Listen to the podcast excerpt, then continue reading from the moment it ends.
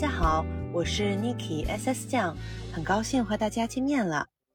今天想跟大家聊一聊新西兰一些贵到让人难以置信的价格。引发我今天的这个话题呢，实际上是因为最近我家里面人在国内嘛，经常会跟我分享一些共享单车的图片。他们骑着单车呢，就去很多的景点去打卡，然后呢上传给我一些分享给我一些美丽的图片嘛。然后我就在想一个问题，就是为什么新西兰这么美的景？那为什么我没有这样的机会去骑这个共享的单车，然后去到这些景点去打卡，然后有一个非常便宜的一个价格嘛？然后只需要手机扫码呀，然后骑在路上，然后可以随地就是可以把这个车还到这个呃送车的这个地方。就为什么新西兰就没有呢？就引发了我一个深思啊。呃，我其实呢之前在奥克兰的时候。在还在我上学的时候嘛，那个时候我是住在市区的，市区呢那个时候就兴起了这个共享的单车，其实它也不叫共享单车，它实际上叫做共享的脚踏车，就是那种单脚的脚踏车了，然后英文名叫做 scooter，然后大家呢就是会去尝试这个 scooter 嘛，也然后也是用手机，就是你要去扫码下载它的 APP，下载完之后呢，你需要去注册，注册完之后呢，你需要去交这个会费。那首次的价格呢是三十纽币，当时我觉得还好，三十纽币就是大概一百五十块钱人民币左右的一个价格。那我觉得应该我会用很长时间嘛，我可以在市区呢，经常是去不同的地方去游玩，骑着这个 scooter 去是吧？然后兜兜风啊，挺有意思的，挺好的。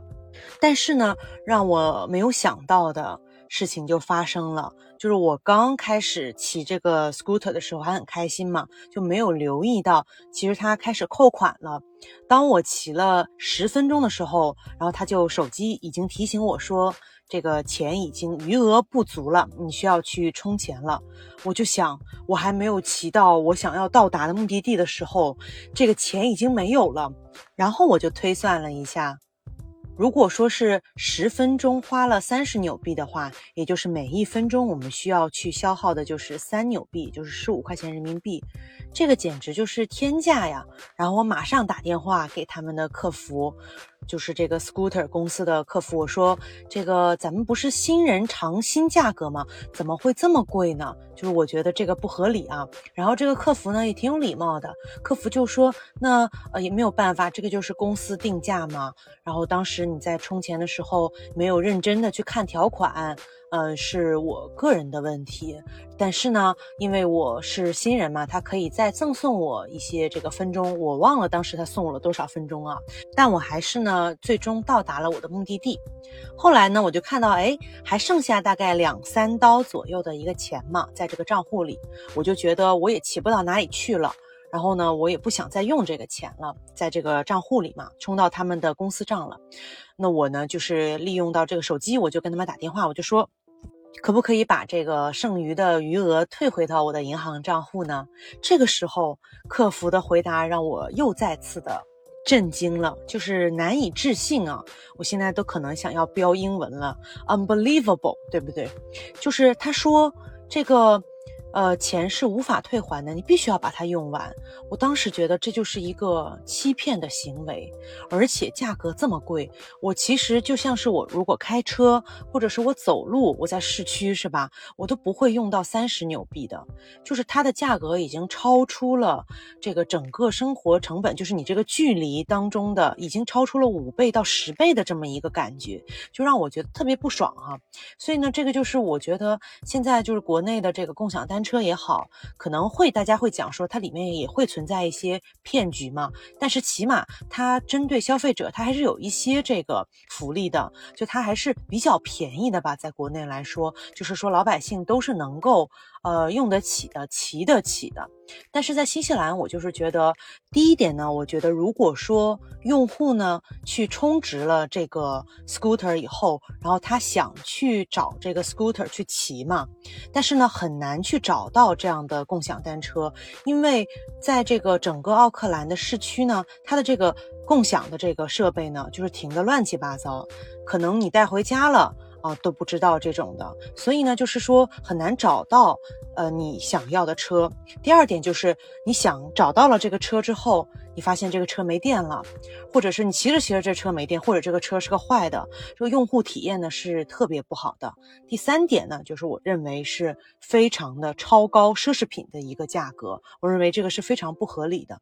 所以也就是现在共享单车或者是这个共享经济，在新西兰这样的国家是完全没有办法开展的。我除了在奥克兰看到了共享的单车以外呢，在惠灵顿、基督城这样的新西兰的大城市，其实呢都有看到。我很能理解，在发达国家或者是在这个人口基数非常小的国家，像共享经济呢，实际上是非常难开展的，因为人口少嘛，你的这个去配备的这个共享的这个东西呢，其实实际上它的成本是非常高的，包括你的呃这个去回收这些车、去维护这些车的这些成本、时间成本、人工成本都是很高的，我是很能理理解的。但是呢。作为新一批的用户，我觉得我被割韭菜了。我就是觉得想跟大家分享一下这个事儿，让我难以置信的一件事儿。那么我还有第二件在新西兰我觉得难以置信的一件事儿，想跟大家分享，就是在冬天的时候，新西兰这个菜价实在是让人难以置信。我跟大家讲一个哈，就是在冬天的时候，我们走进任何一家超市去看这个西红柿。就是番茄的价格，你就会被吓到。就是一公斤的番茄的价格，就是大的那种番茄哈，不管它带瓣儿还是不带瓣儿的话，它的价格高达二十纽币一公斤，也就是一百人民币一公斤的价格。这个简直是，我觉得就是说。不会有人去买的，但是它的价格呢标在那儿，就是说你可能只能选一个或者两个去炒一个西红柿炒鸡蛋这种，就是对于华人家庭来说，对于洋人来说呢，因为它西红柿呢，因为他们喜欢，比如说三明治也好，或者是呢吃一些沙拉，它里面必须要有西红柿的，所以呢，他们就算是再贵，他们也会去买一些的。但是对于我们，就是对于我们家庭这个经济情况来说吧，我们可能冬天就完全不会有西红柿炒鸡蛋这道菜。因为这个价格呢，简直是离谱到上天了，我觉得已经。那其实呢，不光光是菜价，还有水果的价格。那我再讲一个第三件，也是关于吃的。那我想讲的这个难以置信的价格呢，还有一个就是夏天呢，在新西兰，你想吃一口西瓜，太热了，你想吃口西瓜，西瓜呢在超市怎么卖呢？这个不管是华人超市、洋人超市，还是都一个价，就是在。就我感觉，新西兰它是没有这个西瓜吧，没有人种西瓜的感觉。这个西瓜的价格呢，我觉得比刚刚那个西红柿的价格更加的夸张。这个西瓜呢，就是每一小片儿可能才两百克，它就卖上二十刀了，就是一小片儿哦。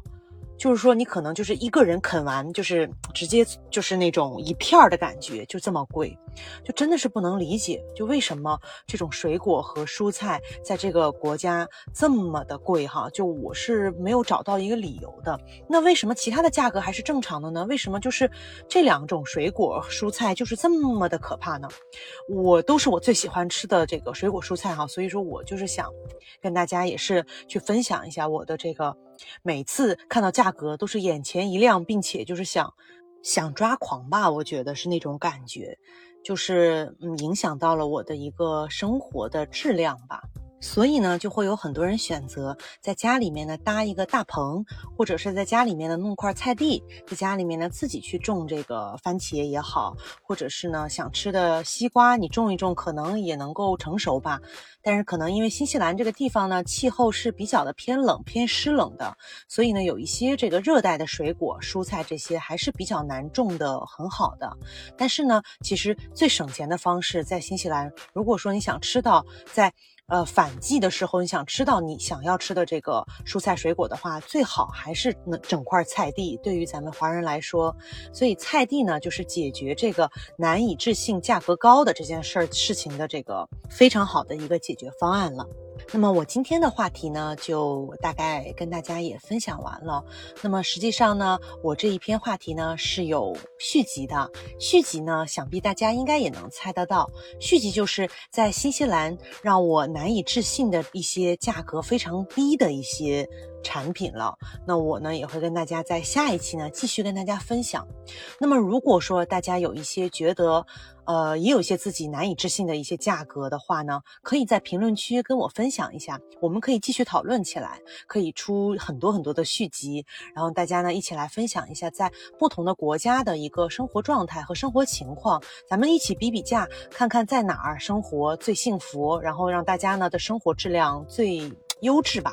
有一个这个非常幸福感的这么一个生活状态。希望呢，我们能够一起找到一个解决方案，然后一起找到一个获得幸福的一种方式。